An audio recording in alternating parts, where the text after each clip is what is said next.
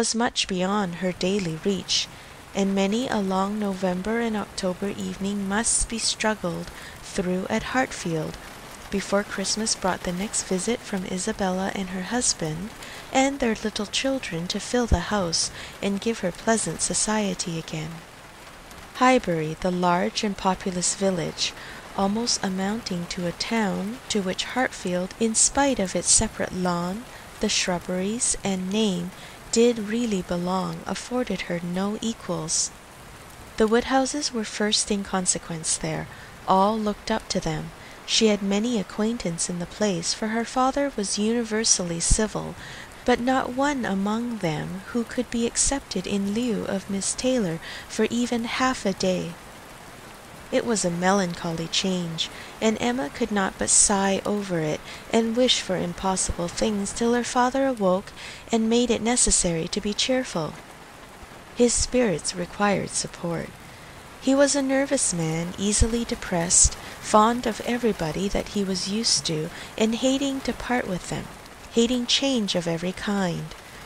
Matrimony as the origin of change was always disagreeable, and he was by no means yet reconciled to his own daughter's marrying, nor could ever speak of her but with compassion, though it had been entirely a match of affection when he was now obliged to part with Miss Taylor too, and from his habits of gentle selfishness, and of being never able to suppose that other people could feel differently from himself, he was very much disposed to think Miss Taylor had done as sad a thing for herself as for them.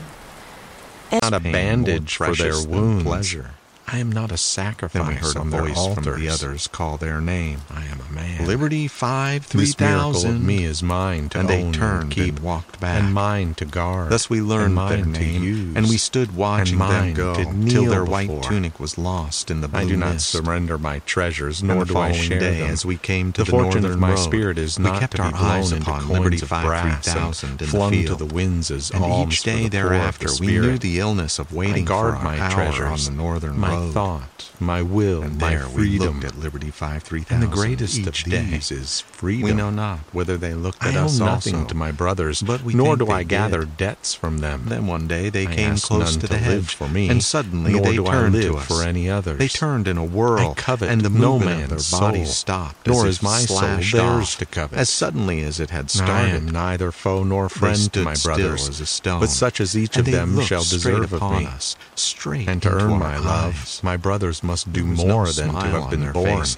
and no welcome. I do not grant my love without reason, taut, nor to any chance passerby who may wish to claim Then it. they turned as swiftly, honor men and they walked love. away from us. But honor is a thing But to the be following earned. day, when we came to the I shall road, choose they friends smiled. among men, They smiled but neither slaves and nor us. masters, And and I shall choose only answer. such as please me. Their head fell and back, them and their I arms fell, as if their arms and their But thin neither white command neck were stricken suddenly with a great and we shall join our hands They were not looking upon or us, walk alone but when upon we the so sky. desire.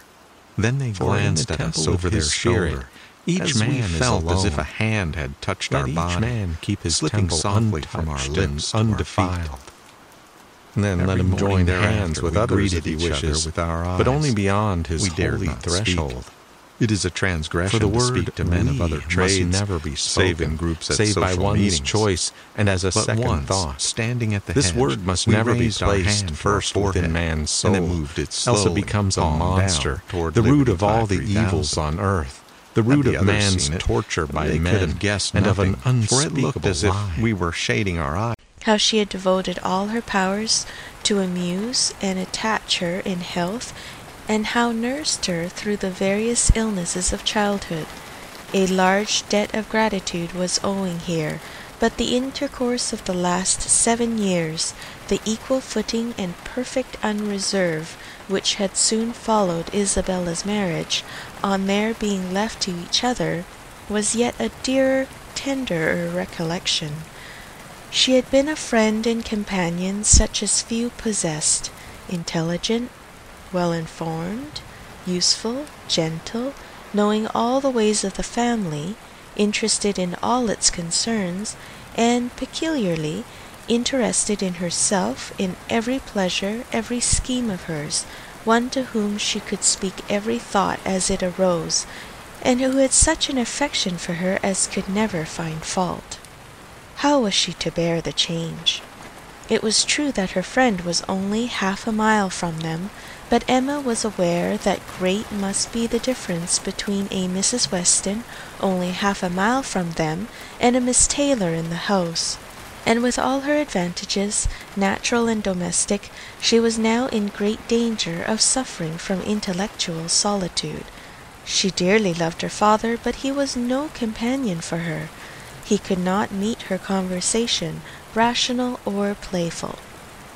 The evil of the actual disparity in their ages, and Mr. Woodhouse had not married early, was much increased by his constitution and habits, for having been a valetudinarian all his life, without activity of mind or body, he was a much older man in many ways than in years, and though everywhere beloved for the friendliness of his heart and his amiable temper, his talents could not have recommended him at any time.